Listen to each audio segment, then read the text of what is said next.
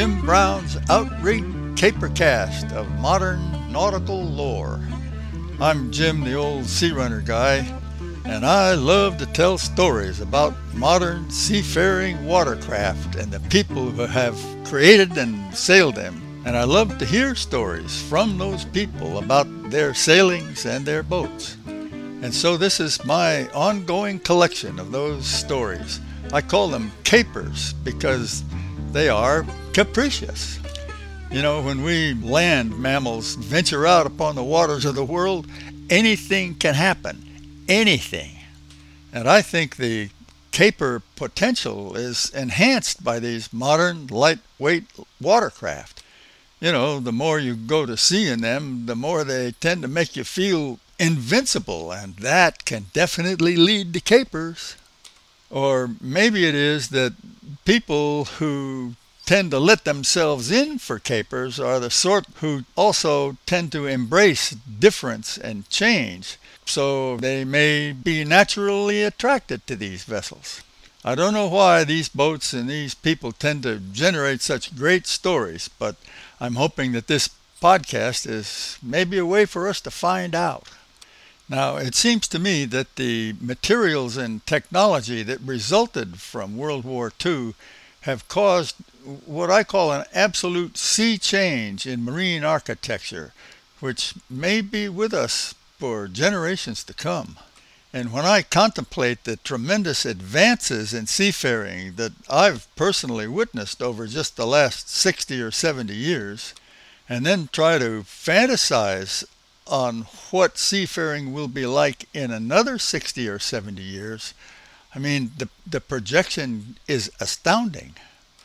For example, just imagine what things like rigid wing sails and hydrofoils that are used today in the name of sport could mean in a future where the survival of civilization may well depend on our usage of renewable energy. Now, of course, this post war revolution in seafaring technology has been pretty well documented by the nautical press. But the trouble with documented history is that it tends to overlook the human perception of the past, or in this case, the change in the human attitude toward seafaring and the sea itself. And that particular aspect of history is best preserved in the oral tradition in lore. You know, the kind of stories that sort of bubble up out of a beer bottle, say, after a long, hot day in the boat shop, and uh, somebody shows up at quitting time with a six pack. Or let's say the boat and the crew is snuggled into a quiet anchorage after a long, hard day to windward, and now the stew is simmering and the wine is pouring you know, stories that are told under those circumstances may never be written down, but they need to be preserved and shared as part of the oral heritage. And the way to do that these days, I guess, in this fast paced world, is to tell them out loud on the internet. Now, none of these stories are just made up, but some of them may be anecdotal, things that I've heard from my design clients or from other sailors. Uh, an example of that might be those two guys that were sitting out a calm in their little 24 foot nugget trimaran off the south coast of California. They had no motor, so they were just sort of napping while waiting for a breeze.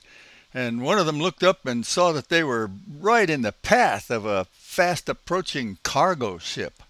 You know, in the open sea, those things run at about 20 knots and it looked like they were really going to get run down.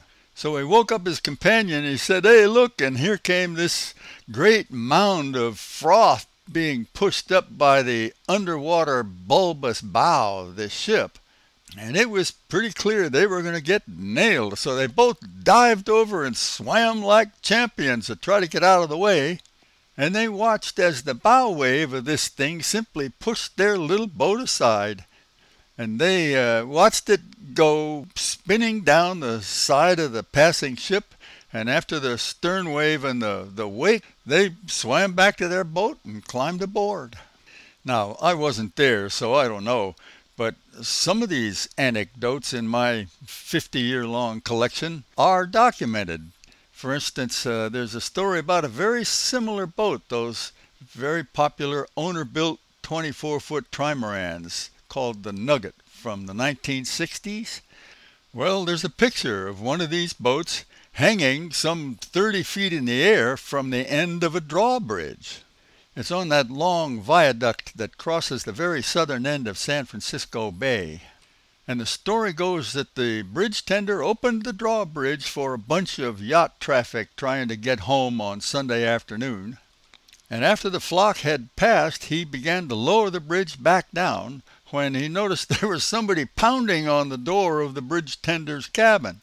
It was the driver of a car who had gotten out to just take a breather while waiting for the bridge to clear, and he was yelling, Hey, there's a little boat down there!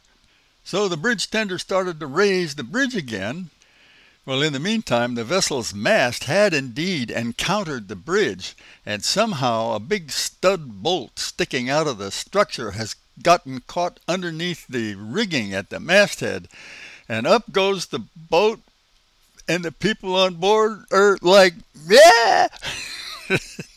so the driver of the car is yelling, Hey, they're dangling from your bridge. So the bridge tender lets the bridge back down very carefully. They become disentangled and sail home.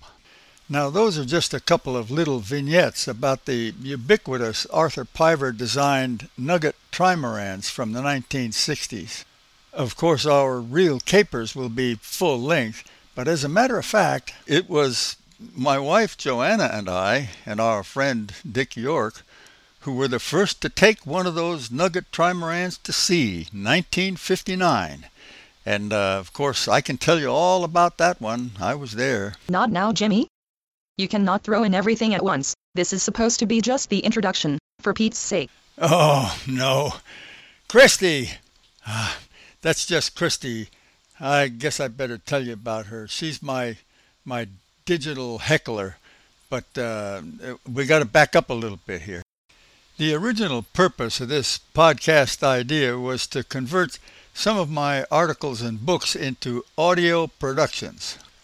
I am really grateful to anyone who has bought my writing in text, and I hope you've enjoyed it. But it seems like today's busy people need audio productions so that they can listen while doing something else. Now, it sounds simple enough to turn print into audio. You know, author reads book into microphone. But it's not so simple for me because this author can't read. Right. My eyesight has declined to the point where, well, I haven't been able to read much of anything for 20 years or so. But with the help of a couple of hoity-toity computer programs here, I can get Christy to read to me. But uh, nobody else wants to listen to much of that. You know how it sounds. Or just in case you don't, I have an example for you here. Please meet Christy, my capercasting mm, assistant. Hi there, I'm Christy. Jim doesn't like the way I sound, but he needs me and you'll see why. I mean the geezer can't read, but I'm telling you he can still blabber. Actually, she ain't nothing but a sassy acronym. I call her Christy. C R I S T I means can't read it, so tell it. And I can get her to read to me like a whole chapter, and she can go real fast like this. The geezer can't read, but I'm telling you he can still blabber. Uh, it's sort of like a run amok robocall, but with my memory thusly reconstituted, I can just sit here and like tell the story of that chapter to you. Now, it may not be quite the same chapter, you know, a little abridge here, a little update there. And my wife, Joanna, says I exaggerate, but uh, she's endured my sea stories for 57 years. And incidentally, she is on the helm when a lot of this stuff happens. And I confess that sometimes I forget what I've been talking about, or else I'll go soaring off into some other caper, and that's when Christy gets after me. I'll say, when he gets going, he tries to throw in everything at once. So I'm telling you, somebody has to keep the geezer on point. Okay, we've got it, Christy. I get diverted sometimes because I realize that some of these stories have a lot of wisdom in them. And you know, boating people like stories that they can learn something from. It's called how to material. But it seems to me that much of what I've learned about boats and sailing has been hard learned from mistakes. Let's face it, you can get so screwed up in a boat so fast, and that's when you really learn. So I think this Capercast would be a good place for us to include some how not to material. Man, there's so much to include these days. I'm feeling rushed. You know, we're learning so much so fast design, materials, tactics, and don't forget love, hate, politics, uh, faith, hope, charity. You know, I'm ticking off my 80s, and more and more it seems that life is like a roll of toilet paper. When it's new, it looks like it's going to last forever, but the more you use it up, the faster it runs out. You know, zip. but listen, Jimmy. That's how not to do it. If you geezers get into a big deal hurry, you sure can make the roll run out faster, but you cannot flush down the whole thing in one capercast. Really time itself started running with a big bang, and we'd best not try to stop it up. It's all we've got to keep everything from happening at once. Oh, that's pretty good, Christy. I like that. But listen here, girl. You don't get to philosophize here. This is my soapbox, and I intend to use it to tell how profoundly our boats can influence our lives. We can see ourselves in them. They show us who we are.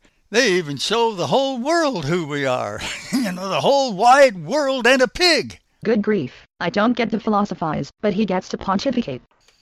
All right, that's enough. I'm going to close her program. Let's see, Control Shift. There, that ought to shut her up. So this might be my only chance to make just a few uninterrupted announcements about the nature of this podcast endeavor. Then we can go on and get into the real capers with you knowing at least a little something about what you're in for here. Now, some listeners may know of me as a long-time proponent of the multi-hull type of vessels, you know, catamarans, trimarans, proas, and the like. And it's true, I now shamelessly confess to being a convicted multi-hull dude.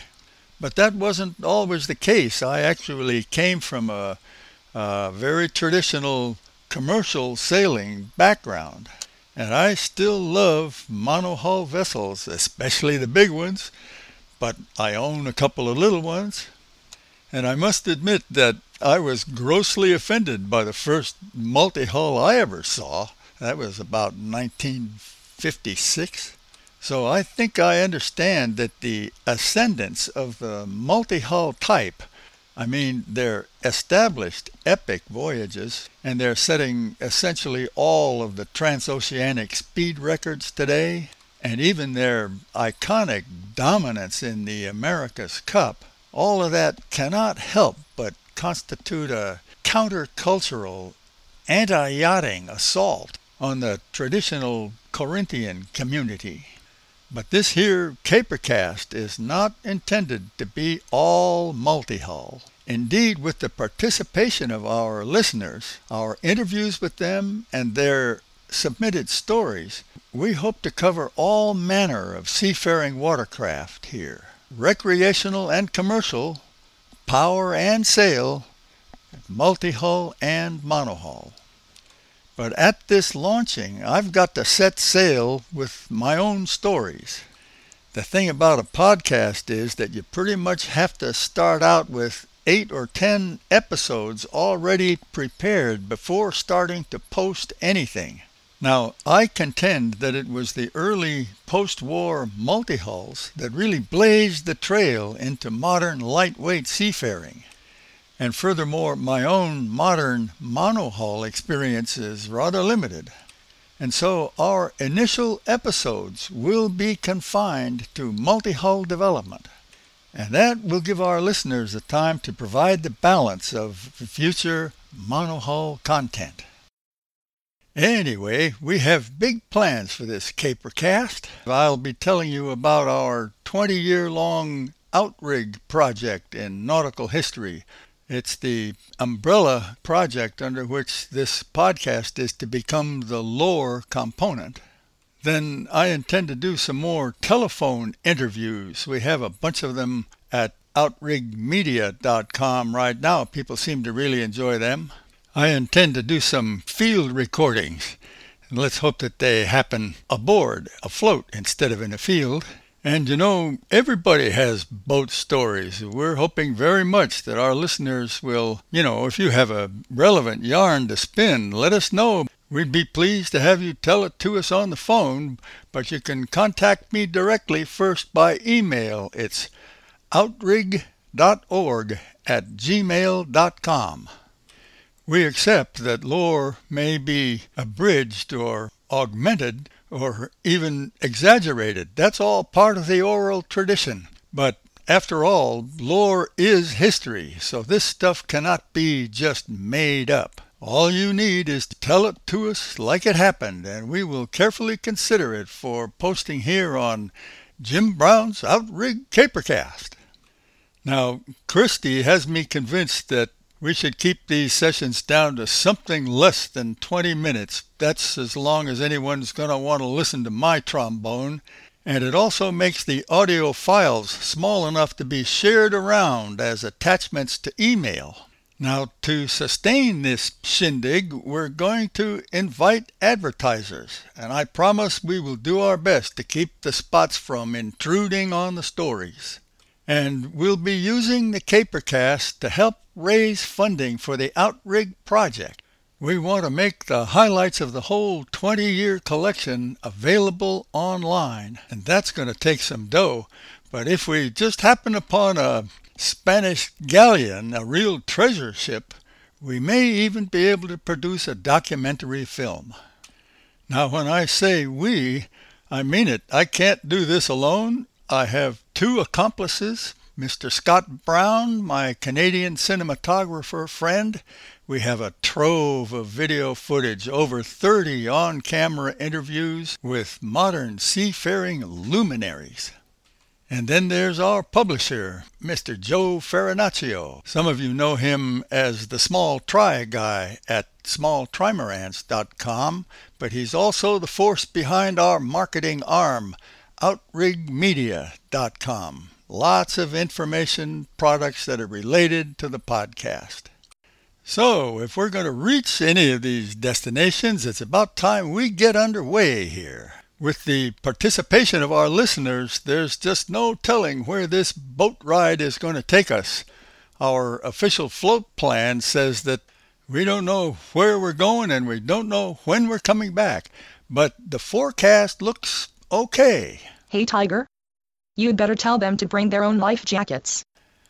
Oh, how did she get here? Looks like we've got our own digital stowaway. But uh, who knows where we're going? Maybe we're going to need her. So if you'd like to come along on this kind of a boat ride, well, we're casting off for caper number one, and we hope to find the island where true modern seafaring really began. Welcome aboard.